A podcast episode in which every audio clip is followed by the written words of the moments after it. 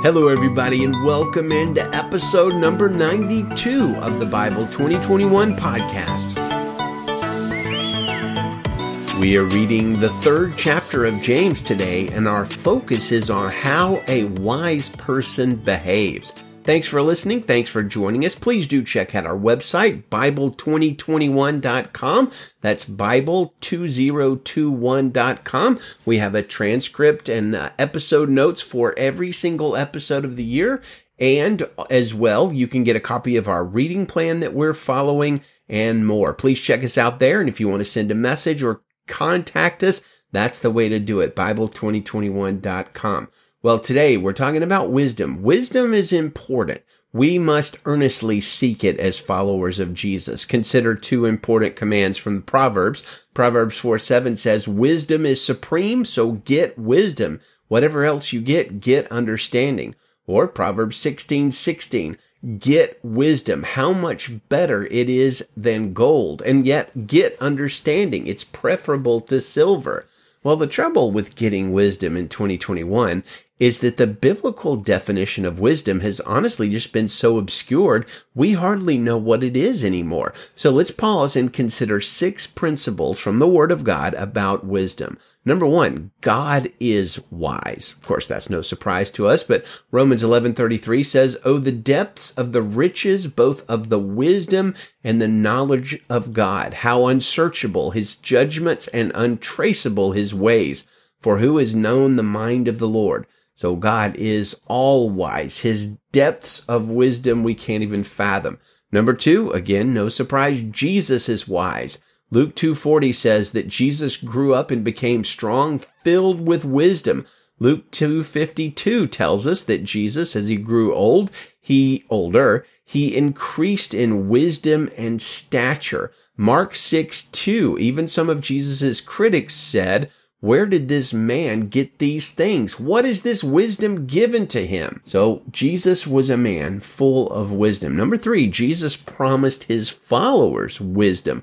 Luke 21, 15, talking about when his followers are under attack, under persecution, Jesus says, I will give you such words and a wisdom that none of your adversaries will be able to resist or contradict. So that's a big deal. It's a big promise. Number four principle on wisdom. The way to get wisdom is to ask in faith.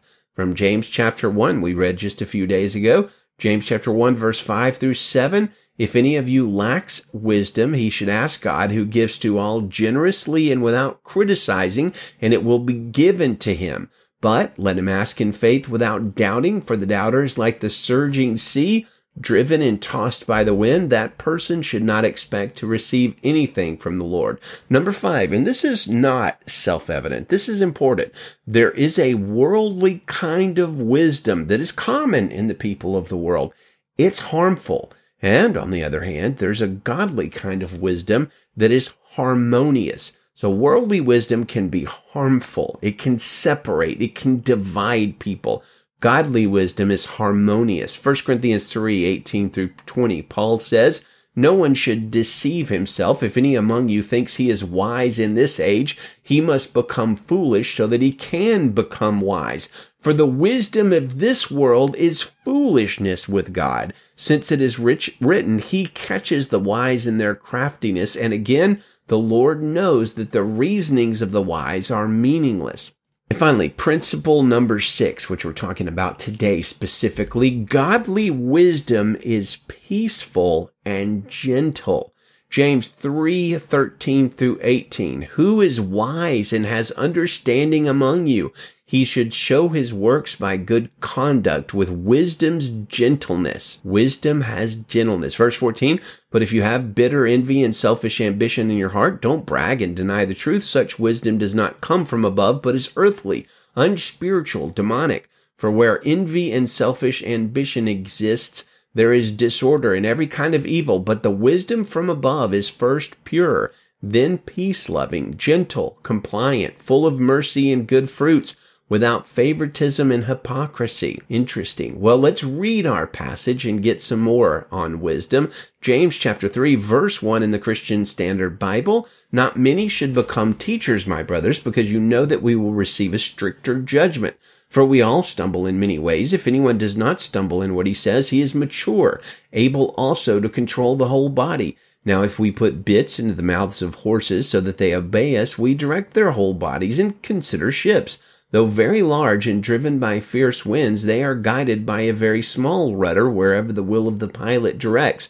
So too, though the tongue is a small part of the body, it boasts great things. Consider how a small fire sets ablaze a large forest. And the tongue is a fire. The tongue, a world of unrighteousness, is placed among our members. It stains the whole body, sets the whole course of life on fire, and is itself set on fire by hell. Every kind of animal, bird, reptile, and fish is tamed and has been tamed by humankind, but no one can tame the tongue. Tongue. It is a restless evil full of deadly poison. With the tongue we bless our Lord and Father, and with it we curse people who are made in God's likeness. Blessing and cursing come out of the same mouth, my brothers and sisters. These things should not be this way. Does a spring pour out sweet and bitter water from the same opening? Can a fig tree produce olives, my brothers and sisters, or a grapevine produce figs? Neither can a salt water spring yield fresh water. Who among you is wise and understanding? By his good conduct, he should show that his works are done in the gentleness that comes from wisdom. But if you have bitter and envy and selfish ambition in your heart, don't boast and deny the truth. Such wisdom does not come down from above, but is earthly, unspiritual, demonic. For where there is envy and selfish ambition, there is disorder and every evil practice. But the wisdom from above is first pure, then peace loving, gentle, compliant, full of mercy and good fruits, unwavering, without pretense and the fruit of righteousness is sown in peace by those who cultivate peace. So one of my favorite human examples of the peace-loving gentleness of wisdom is John Newton.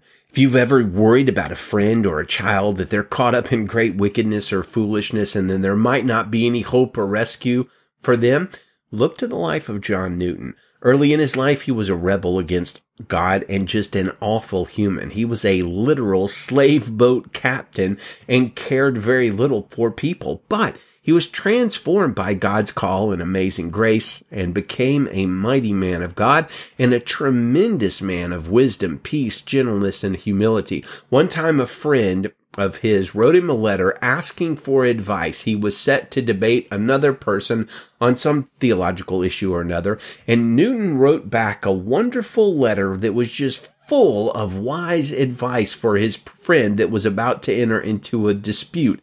And you can read echoes of the wisdom of James 3 all through it. Let's close out today with just a couple of paragraphs from that letter, which is still good advice for us in 2021, maybe even uh, more appropriate for us in this day and age than it was for John Newton's friend. Newton writes, your aim, I doubt not, is good, but you have need to watch and pray, for you will find Satan at your right hand to resist you. He will try to debase your views, and although you set out in defense of the cause of God, if you're not continually looking to the Lord to keep you, it may become your own cause and awaken in you those tempers which are inconsistent with true peace of mind and will surely obstruct communion with God. Be upon your guard against admitting anything personal into the debate.